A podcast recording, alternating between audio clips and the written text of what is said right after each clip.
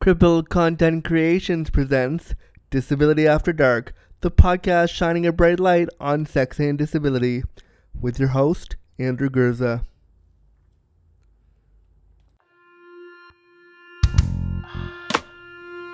Disability After Dark with Andrew Gurza.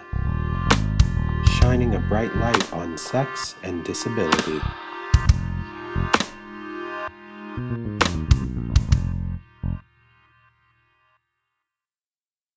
Content warning. The language, content, and discussion found within this episode of Disability After Dark will be explicit.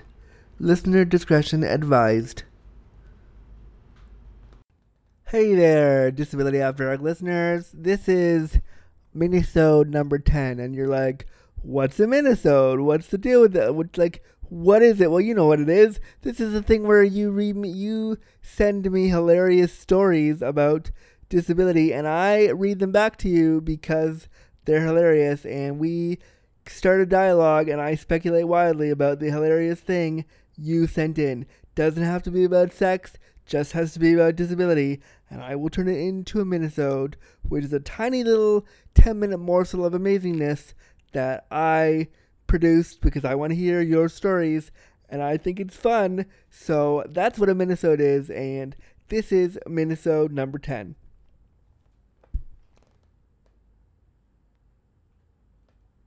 So for this one, I got two emails from the same person, um, and they told me their name, but they would prefer to remain anonymous. So when I do this one, I'm gonna not tell you their name or their gender identity or any of those things unless unless it's read to me in the email because in the first email they tell me but then in the second email they're like please keep things anonymous so I'm going to do my best to do that because that's what they asked me for. So in the email, they say, Hi, my name is blank. For reference, I identify as straight, pronoun he and him, and I have CP.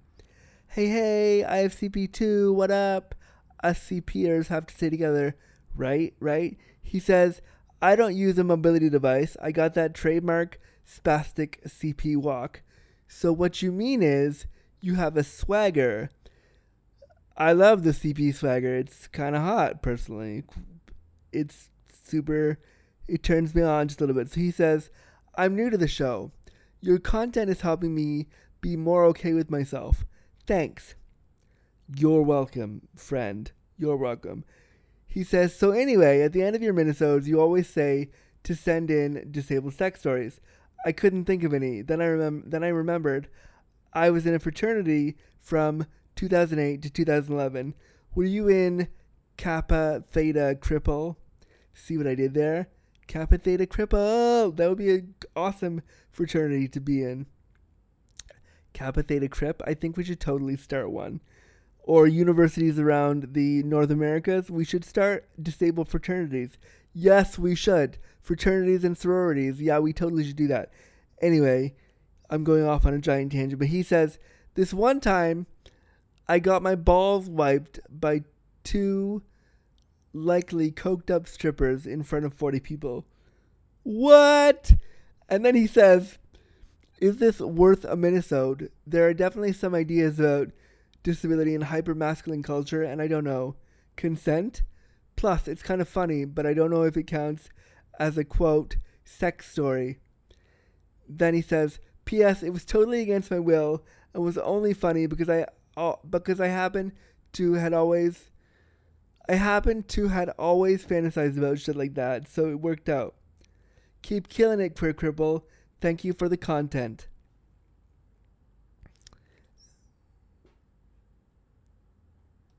So that was only the first of two emails that this person sent me. Um, and he sent me another email to the new Disability After Dark email disabilityafterdark at gmail.com is what he sent it to. And when I open it up, and I'm going to open it up again, I opened it up for a minute when I first got it. I'm going to open it up again right now. And he sent it to me, and I was like, whoa. It's. So he writes me again. He says, Hi, Andrew. I'm the dude with the stripper story. It ended up being pretty hard to write and getting a bit dark. I, ho- I hope it still works. If you need to change any wording that comes off as problematic, go ahead. I also I also wonder if you could ask for about for slash about listener experiences from female bodied women identified people with disabilities in similar cultures. Maybe not sororities particularly, but some hypergendered, hypersexualized space. I've never heard that perspective before. Thanks. And like all the anon- anonymous dude. So he wants me to keep everything anonymous. And so I'm opening up the email he sent me. It's literally like three pages of amazingness. So this minisode might actually end up being a little bit longer than I expected it to be. Um, he says he calls he literally wrote it out like a story. It's actually amazing. And when you send me minisodes, they must be all formatted like this. This if you could see what I'm looking at right now, it's incredible. It's like a, literally a story. It's great. So he was like he he titles it. It's got a title. It's called A CP Boy's First Foray into Full Fledged Fratland. And then in brackets, he's like, I know you love alliteration. Holy fuck, this person gets me so hard. Because I do love alliteration. That's amazing. So he was like, he says in the story, I was a classic suburban teenager, short, stocky, with a proper Jew fro, a big mouth, and a CP walk out of a, out of a medical textbook. I suffered from the hopelessly cliche compulsion to fly to the quote big city and reinvent myself, so I joined a frat. I, pl- I survived pledge semester. It was the first week of 2009. Pinocchio was finally a real frat boy. It was my first night in the house as one of the bros, the first time I saw a naked woman, and the heretofore only time I got my balls whipped. Can we just talk about how amazing it is that you use the words heretofore in this story? This is the best thing ever. At the beginning of every calendar year, we have a quote retreat, a 10 hour meeting in which we actually discuss adult things like financial policy and maintenance costs. So naturally, after this meeting, things t- tend to get out of hand in the party department. It was tradition to hire, quote, entertainment because we can't say strippers. This is the story of my drunken and disabledly role in the end of the of that tradition and the beginning of a pretty shitty identity crisis. He then goes on to subtitle it Sex Part. So the night started out like most frat nights. There were shots, there were cheers, and I'm sure there were keg stands in there, but I can't re- remember. The first sign of trouble was that the entertainment showed up late. When the ladies finally showed up, the general intoxication level was profound. The setup consisted of a circle of chairs, a red strobe light, the two entertainers, and the kind of bouncer you get when you type scary black guy into Google. The performance started out with what I assumed was pretty standard. There was dancing, there was stripping, some people got thrown in the middle of for lap dances. I had never seen boobs, not on a computer screen before. So needless to say I was transfixed. Then there was an intermission. Someone handed me what I seem to remember was a shot of Jaeger, which in retrospect was one hell of an omen. Fifteen minutes later, the ladies returned and things went batshit. All of a sudden, these girls were making out and fingering one another as the small bills covered the floor like confetti. Then they turned the tables on us bros. Dudes were spanked, choked, and ridden like ponies, and our president was forced to eat a lollipop out of a lady's vagina. Whoa! With the bouncer on duty, forced was the only appropriate word. Then it was my turn. I remember in flashes, falling forward out of my chair, barely catching myself before my head hit the ground. A pair of hands grabbing my wrists, hauling me up as I look back at the sea of blurry faces, pushed to the ground on my stomach, hardwood, high heels, and chair leg. My pants come down, fear.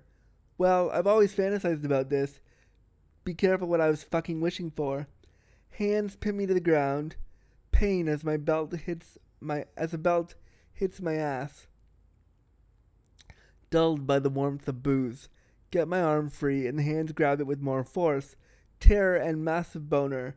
Another hit, more pain and warmth.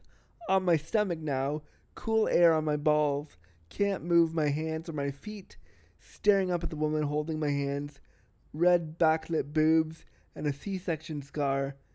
R- a rush of adren- adrenaline and terror. I could not fathom that this was real. The belt came down to my balls. Pain, warmth. there were two more hits, and I was brought up, rock hard, still out for everyone to see. A girl said they were doing an HBO special and I should call them, and threw me back in my chair. Ableism part. Next thing I remember was pissing off a balcony with a beer can in my hand, and the comments started coming. How are your nuts, bro? We all saw your dick, dude. Your dick is bigger than I thought. Holy shit, she whipped your balls, dude. And a few days later, my big bro said, "You know you you know it had to be you, right?" The person who pushed me in, in another innocent. The person who pushed me in, another innocent bro, apologized a few months later. He said he didn't know that would happen, and it was either him or me. I said something like, "Don't trip, it was worth it." I wasn't lying. That night was in the spank bank for quite a while. However, I will never engage with those kinks in a context as unsafe as that again, because I did happen to derive pleasure from it. I was able to convert ableism into the currency of masculinity. Okay, that's a beautiful sentence. Turning ableism into the currency of masculinity is literally giving me a fucking word boner right now. That's amazing. He then continues I was the little disabled dude that got the quote worst of it and was the only one who came out owning it like a champ. In writing this, I realized it was because a lot of the, the other dudes brought on stage were fucking traumatized by the whole thing. Makes me sad now. But anyway, my masculinity was secured. This was quite a precedent to set. I lived the mindset. I lived the mindset first goal be anything other than that disabled guy. If the currency of Fratland is fucking fighting, physical strength and partying and one and one and two aren't exactly in my wheelhouse, then I guess I'll meet you at number three. After all, disabled people aren't supposed to party. I'll take drugged out oh drugged out guy over disabled guy. Girls, I'll never be be your lover. Girls, I'll never be your lover. Need a friend, some pills, a therapist. I'm your guy, as long as I'm not your quote disabled guy. I generally affected an attitude of bro douchery, and it didn't work out. I had a girlfriend through the second half of this who has CP too, and I treated her like shit because I was so focused on feeling less disabled. The thing is, this was not some nightmare realm. As toxic as the culture can get, I had good times and real experiences with truly good people, but I let it start to dictate my identity, resulting in substance abuse and a couple of mental illness episodes, I guess. I was in three years total. I'm pretty solid mental health wise now, which is why I can write this. The weirdest thing to realize is that a lot of the people in the fratland, the good ones, my real friends, totally saw me as more than my disability. Of course they did. They were my friends, and even though I knew that at the time, I was too busy trying to chase some quote normalness dragon. I also love the normalness dragon, and we should. Can somebody draw me a fucking normalness dragon, please? That would be amazing.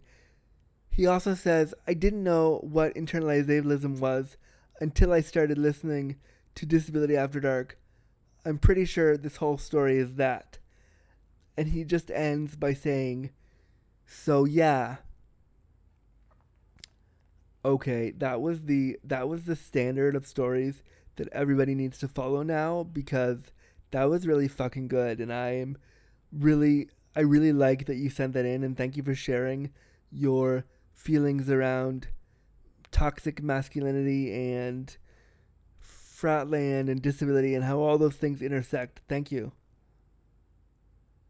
That was a fucking awesome minisode. So so awesome. And so if you I wanna I wanna honor his request. If you are a sorority person with a disability or you joined a sorority and you have a disability or you are in a hypersexualized um, and hyper socialized space uh, and you have a disability and you want to share those stories, I want to turn that into a minisode too. I also want to suggest that if you, I want you to tell me your stories of when somebody said something super ableist to you and you had a great zinger for them and maybe you said it back to them, maybe you didn't.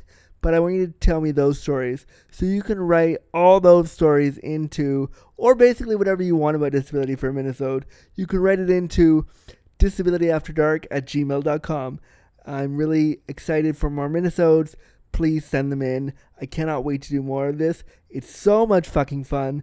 Thanks so much. And that's the minisode. And we will see you on Friday for our full episode. Thanks for listening. Bye.